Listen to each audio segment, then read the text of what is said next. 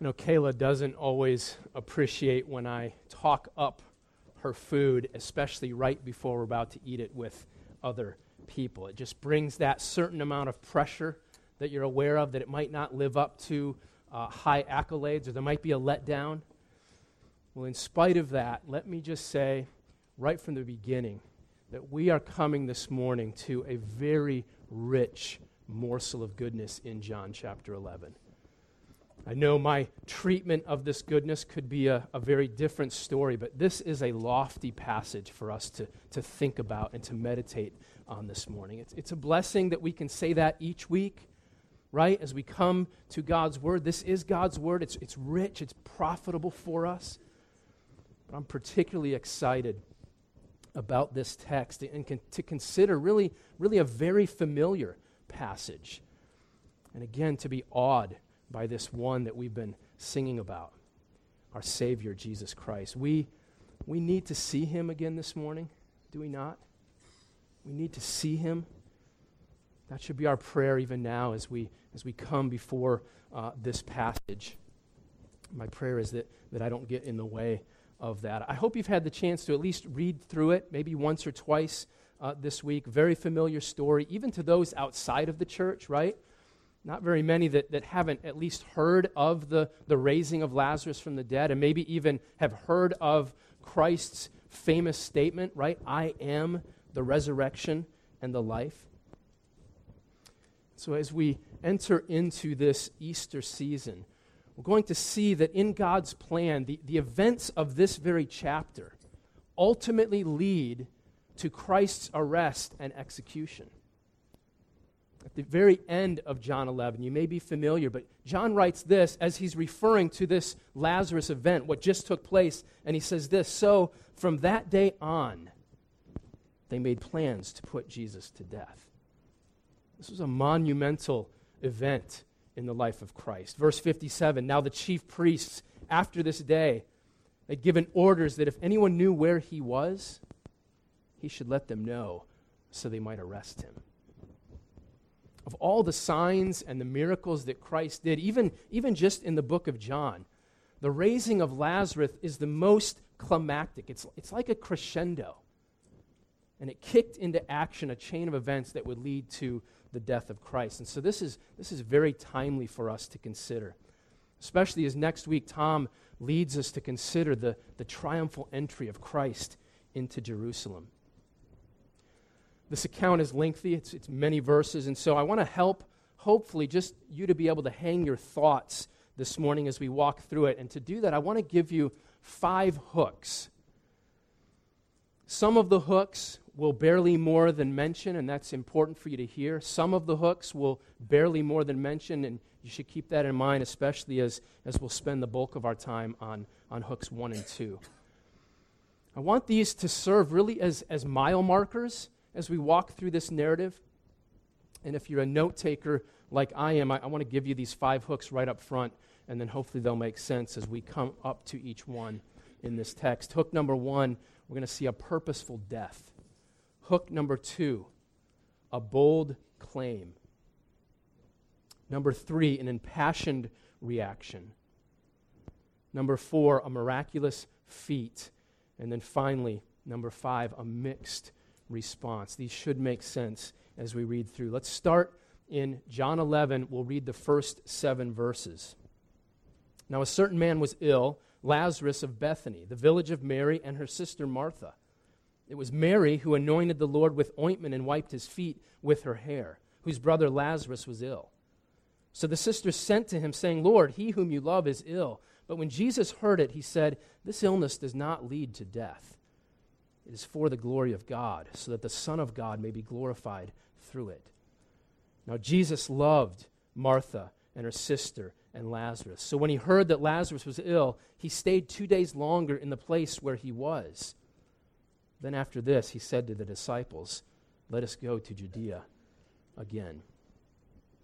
While this chapter, John 11, is known for the raising of Lazarus, John, the gospel writer here, it's interesting. He, he takes 42 verses of Scripture before even getting there, before even getting to the main event. As a masterful storyteller, he wants us this morning to ponder the significance of this miracle. And so he prepares us for it. He wants us to grab onto the significance of what is about to happen. And it's familiar for us. And so, so we need to focus in.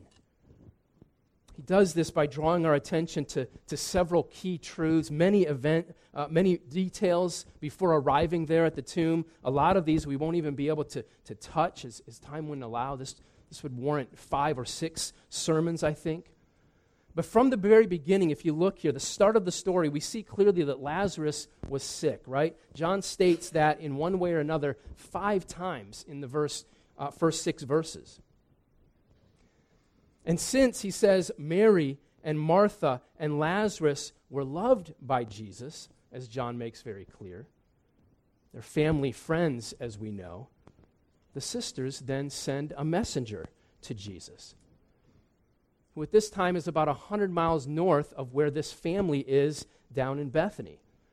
This message, message makes it to Jesus in verse 3. You see that, Lord, he whom you love is ill. Lazarus isn't doing well. But it's in how Jesus responds. It's his response to that message that shows very clearly that Jesus had a plan for this sickness. A plan that was about to unfold in this story to accomplish a specific purpose. Look at verse 4. But when Jesus heard it, he said, This illness does not lead to death. It is for the glory of God, so that the Son of God may be glorified through it. Jesus knew full well what was about to happen, right? That he would bring Lazarus back from the dead. He knew this, and so he tells the messenger this, this illness will not lead to death, ultimately. That's not where it's going to, to end. Even though for everyone else in this story, it did lead to death, right? A son was lost. A brother was lost. A, a friend here had, had passed away. Death had occurred. And it brought with it all the ugliness that death brings about. Sometimes we don't think about that. Lazarus did breathe his last, or at least that's what he thought. But Jesus is saying here there's, there's more here than meets the eye, there's, there's a hidden, greater design. This illness, Christ is saying, will lead to something far greater than death. It's for the glory of God and His Son. Prepare to see me in a whole new light, Jesus says. With this loaded statement in verse 4, right from the very beginning, right in the first few sentences, Jesus hangs a banner, if you will, over this entire episode. There's a purpose for what you're about to go through. Jesus says very plainly this event is so that God and the Son of God may be glorified.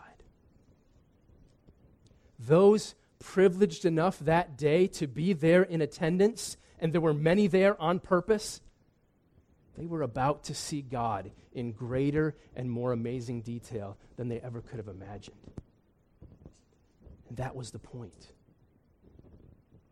God in the person of his son Jesus seen more clearly.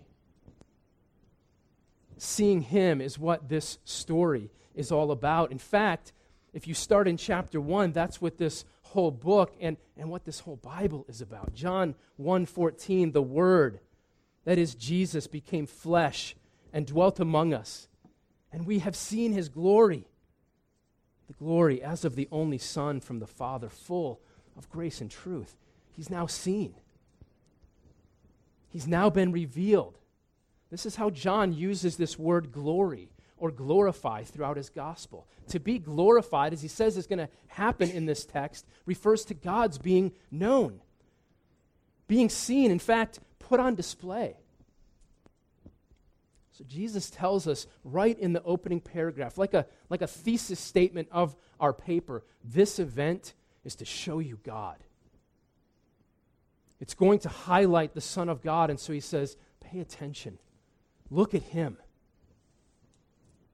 Like with everything else in this universe, this sickness and death and then resurrection were designed to draw our attention to Him. Some in our day find that to be quite egotistical of God, right? Even selfish of Him, or, or at a minimum, unloving. But we must remember that God, the creator of all, he knows that the most loving thing that He can do for us as His creatures is to show us more of Himself. And that is love. This connection between God's love for His people and, and God's glory or, or making Himself known is, is made even more clear in verses 5 and 6. You need to see this. Look there in verse 5 and 6. Now Jesus loved Martha and her sister and Lazarus. So, or more literally, therefore, when he heard that Lazarus was ill, he stayed two days longer in the place where he was. At first glance, you, might think you've, you've read that wrongly, right? Because he loved them, he delayed? How does that make sense? I think if we were envisioning this story, we'd probably say because Jesus loved Mary and Martha and Lazarus, he dropped everything and headed for Bethany, right? Because he loved them, he, he jumped into action. Or at the very least, because he loved them so, but he couldn't get to the village right away, he, he healed Lazarus from afar and, and all was well. I think that's how we want it to happen. He did love this family. If you read through this text, he, he loved this family. John makes it clear. But is this how to show it? Therefore, he, he stayed? What we see here about love, and, and especially God's love for his people, is it doesn't mean getting what we think best at the time we think it best because the most loving thing that God can do is to show us Himself, even if it means ordaining trial. Jesus purposely stayed away. He had something better, even though it meant walking through grief. This passage must help us reorient our thinking as to what God's love is. It's not about Him giving us temporal ease or, or eliminating hardship as, as soon as He can. Sometimes, in fact, many times, God's love is seen in the delay. And in this situation, Jesus waited. And yes, it brought pain. Verse 14, Jesus told his disciples plainly Lazarus has died. But Jesus knew the end, right? He knew where this trial was heading, where it would lead, and that he would be seen like he had never been seen before. This was divine love, even if it didn't appear to be so. Jesus would now be known and experienced and enjoyed in ways that never would have been possible apart from this very trial. And Jesus knows that. We do not, but Jesus knows that. I know we must tread carefully here, as many of you have walked through deep and unexplainable sorrow. And many of us here will walk through deep and unexplainable sorrow as we, as we strain to understand why. Why did this happen? Why is he silent? Oh God, why, why the delay? we must take heart even from this behind the scenes glimpse. God's delay does not mean no design. God's delay does not mean absence of love. Rather, his delay may be the greatest mark of love as he knows our greatest need is to see more of him. Hook number one a purposeful death. There was an intention here. Second hook is a bold claim. And, and we call it this because of Jesus' statement here in verse 25 I am the resurrection and the life. This is the fifth of Jesus' seven I am statements, as has been mentioned here in the book of John. Let's pick up in verse 17 and we'll read down through verse 27. Now, when Jesus came, he found that Lazarus had already been in the tomb four days. Bethany was near Jerusalem, about two miles off, and many of the Jews had come to Martha and Mary to console them concerning their brother. There were many there. So when Martha heard that Jesus was coming, she went and met him, but Mary remained seated in the house. Martha said to Jesus, Lord, if you had been here, my brother would not have died.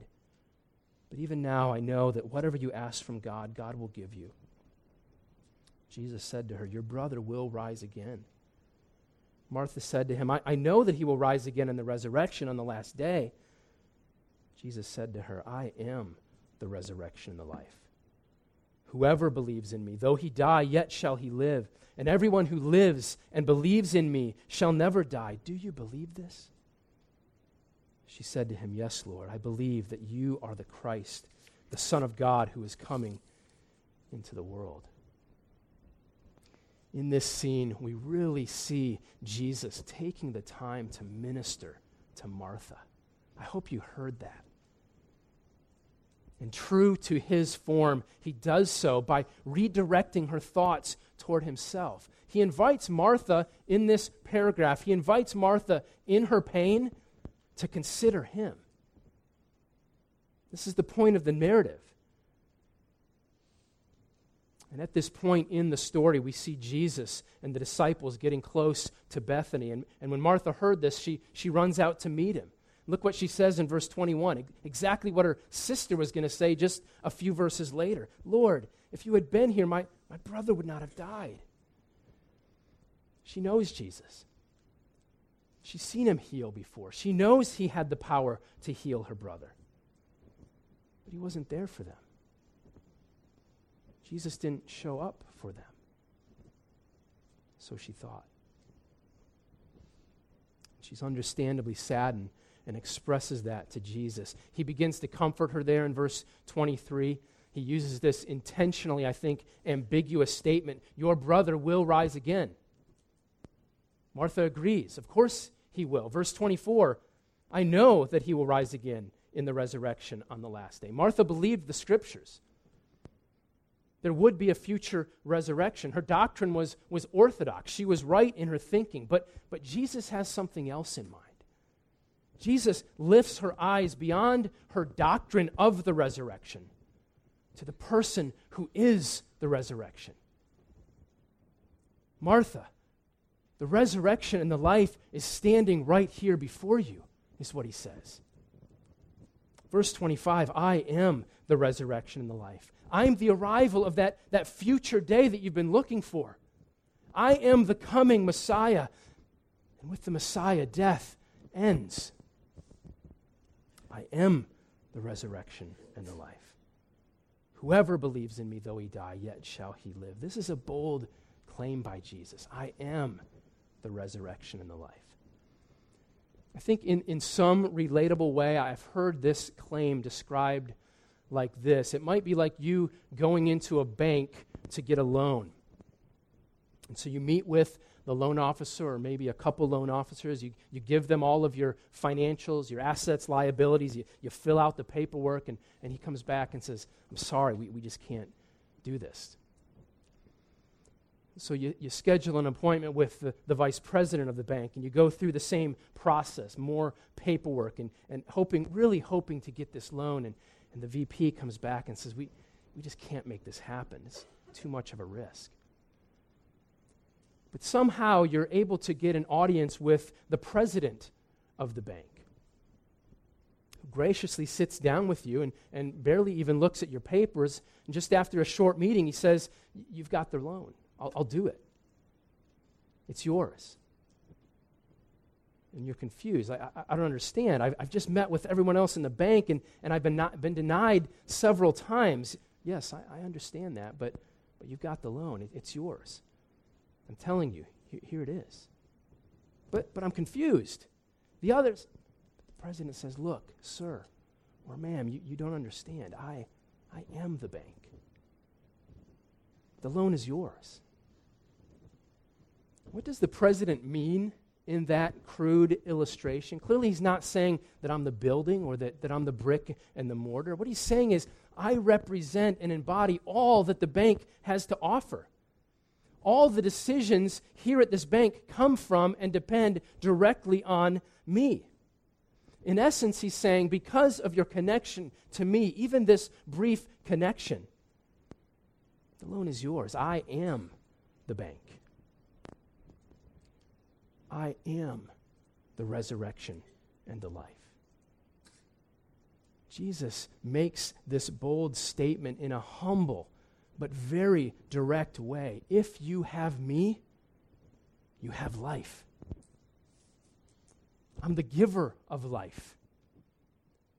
In fact, that's why I came, that you might be raised from death unto life. You see, connection to this Christ destroys the corruption caused by the fall. The corruption that misses no one in here this morning. The corruption that ensures that you are born spiritually dead, that misses none of us. Dead in sin, dead to God, and not even aware of it. Blind to even our need. That's, that's our default position death. But as the Spirit prompts, and as you turn to Christ in faith, you are brought from death unto life, and this because He is the resurrection and the life. With this statement, Jesus was offering eternal life to Martha and to all who would ever believe in him. That's what he says in verse 25 Whoever believes in me, though he die, like, like Lazarus and all who has gone before him, though they die, yet they will live. And everyone who lives, Martha, like, like you, everyone who lives and believes in me shall never die. That's what he says. Never ending spiritual life, freedom to be in God's presence forever. This is yours. This isn't the only time that Jesus talked like this. Even in John, he said in chapter 5 For this is the will of my Father, that everyone who looks on the Son and believes should have eternal life. And again, whoever hears my word and believes has passed from death unto life. John 8 Whoever keeps my words will never see death. The heart may stop, and the body placed in the ground, and it will. But those connected to Christ, looking, resting, and believing in Him will go on living. That's, that's what He says. Not even a second in darkness apart from Him. Martha, whoever believes in me shall never die. Notice what Jesus says next here. This was not for him just theological banter. It wasn't just an important part of the creed to pass down. He wants Martha to make sure that, that, that he, she gets that creed. Jesus wanted her to actually believe this, to stake her life on this truth. You see, Jesus knew the scriptures that those who believe in him it's those that will never be put to shame. And so he lovingly asks her in verse 26 Martha, do you believe this? He goes right to the heart. Belief in him was Jesus' point in even having this conversation with her. Belief in him summarized this whole day. And Martha and others' confidence and faith would swell in him because of his day. This, this was the point. Look at what he says to his disciples in verse 15 Lazarus has died, and for your sake, I'm glad that I wasn't there. Why? So that you may believe. I'm glad because now you either initially have faith or your faith is going to be strengthened in me. Again, verse 40 Martha, did I not tell you that if you believed, you would see the glory of God. Even in this story, as Jesus looks to the Father and prays in verse 42, he said, I said this on account of the people standing around, that they may believe that you sent me. This is why John wrote this book.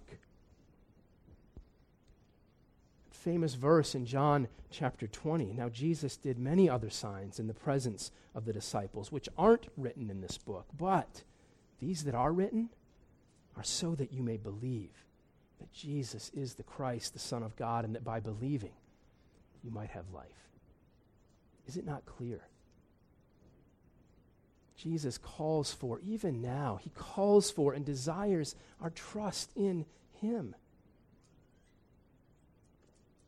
He wants us to find rest and life in him. He's the giver of life. And yet, why do we look for it in so many other places? And so, in obvious and compassionate grace, Jesus asks her this question Martha, do you believe? Do you believe that life is found only in me? Am I your only hope? Just ponder, even now, a, a Savior that would care enough to ask that question. He takes the time and, and looks. D.A. Carson puts it this way He said, Jesus' concern was to divert Martha's focus from an abstract belief in what takes place on the last day to a personalized belief in Him alone who can provide it. Well, you then see Martha's reply. We won't spend time here, but yes, Lord, I, I believe. I believe that you are the Christ, the Son of God, who is coming into the world. She got it. She knows that this is the one to whom we must cling. Even as disciples of Him this morning, is your faith resting in this Christ?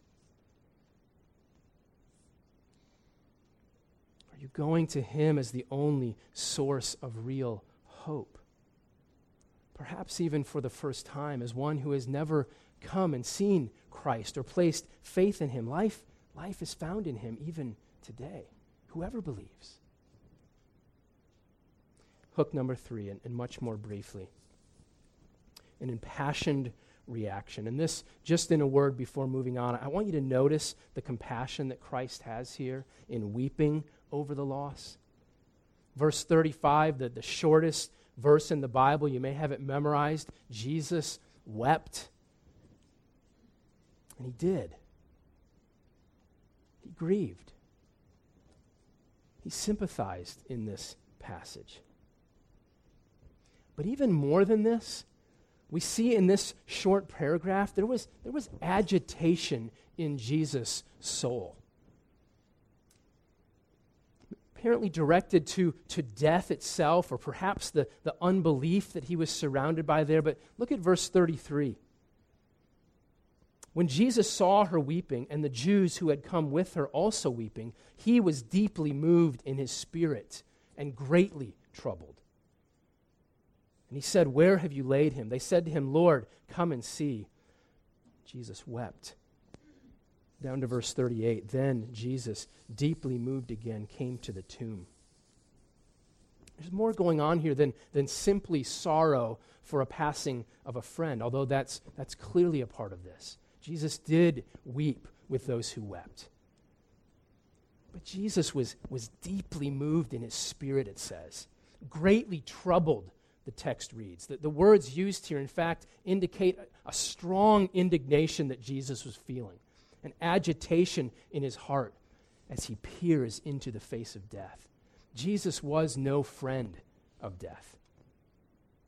He was fully aware of where it came from as a result of sin and as a result of the fall, and it, it troubled him here in this scene. As once again Christ experienced firsthand the devastation that sin and death bring on this world. One theologian, B.B. Warfield, states it this way, and then we'll move on. He says, It is death that is the object of his wrath here. And behind death, the one who has the power of death, and whom Jesus has come into the world to destroy. And this leads to hook number four a miraculous feat. And we'll basically read this text and make just some brief comments. Look at verse 38 as we read. Jesus, deeply moved, came to the tomb. It was a cave, and a stone lay against it. Jesus said, Take away the stone. Martha, the sister of the dead man, said to him, Lord, by this time there will be an odor, for he has been dead four days. Jesus said to her, Did I not tell you that if you believed, you would see the glory of God? So they took away the stone, and Jesus lifted up his eyes and said, Father, I thank you that you have heard me. I knew that you always hear me, but I said this on account of the people standing around, that they may believe that you sent me. And when he had said these things, he cried out with a loud voice, Lazarus, come out. And the man who had died came out, his hands and feet bound with linen, linen strips, and his face wrapped with a cloth. Jesus said to them, Unbind him and let him go.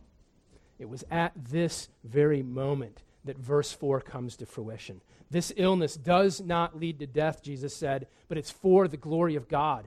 It's so that the Son of God may be glorified through it.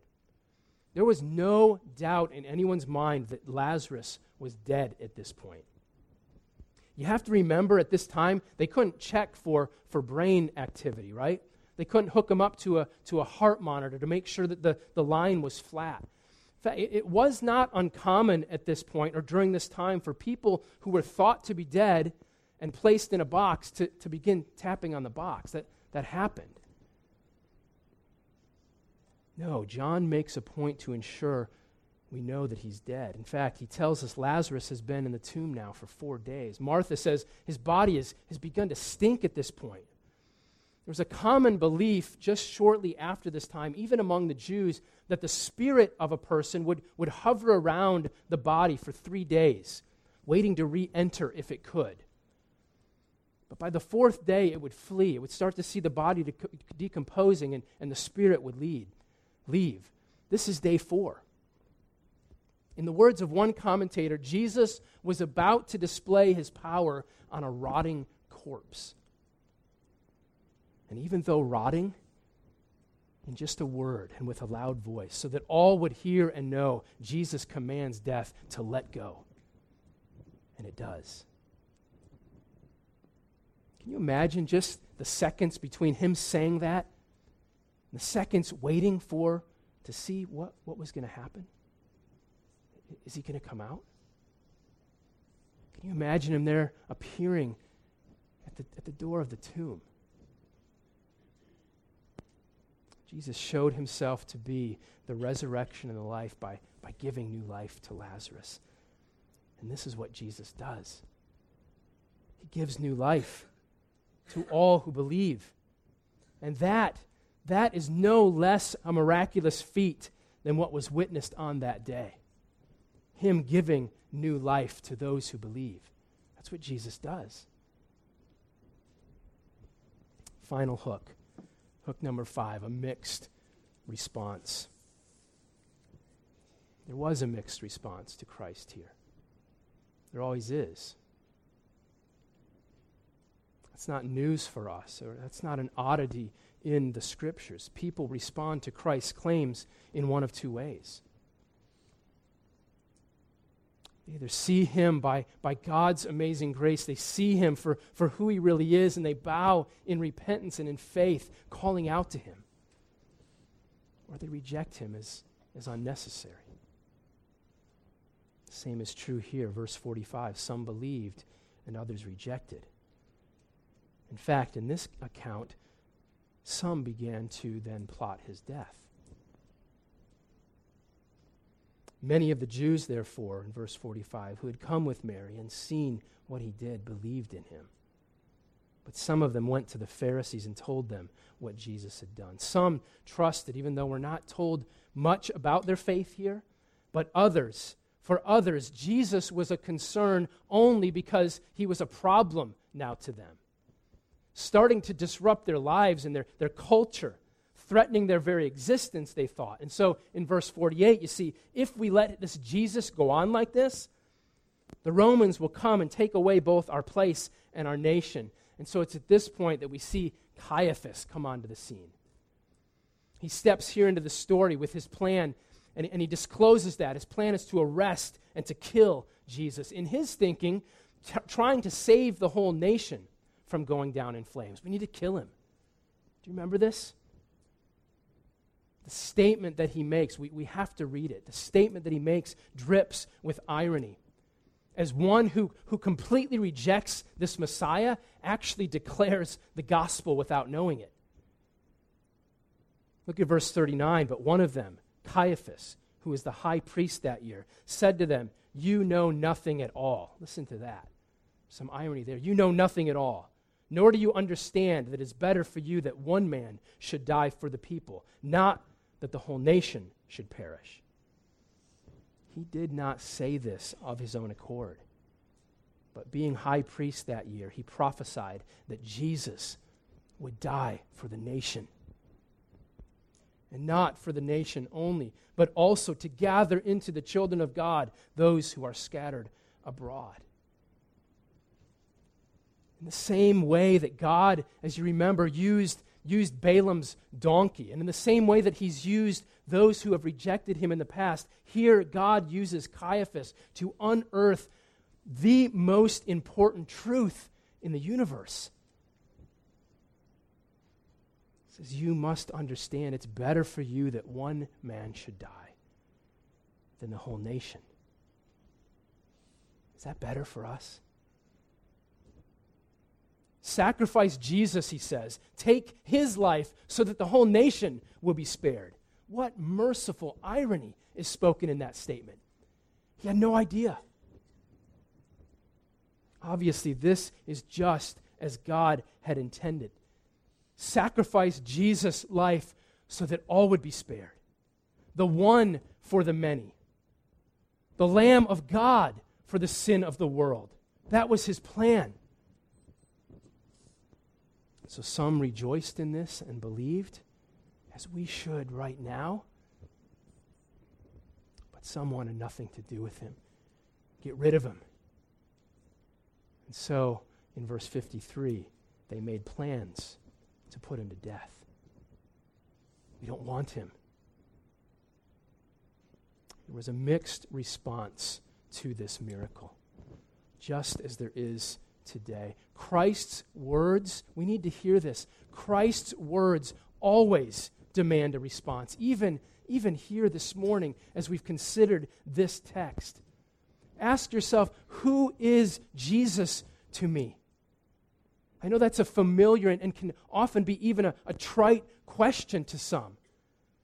But this is the most important question that we can ask and answer. Who, who is Jesus to you?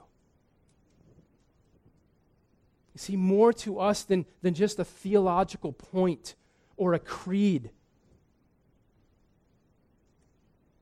As we examine, it is there spiritual fruit to back our claim of faith? in this Jesus. We must examine and we must look to Him. In this account, we are blessed. People of God, we are blessed to see the glory of the Son of God in this text.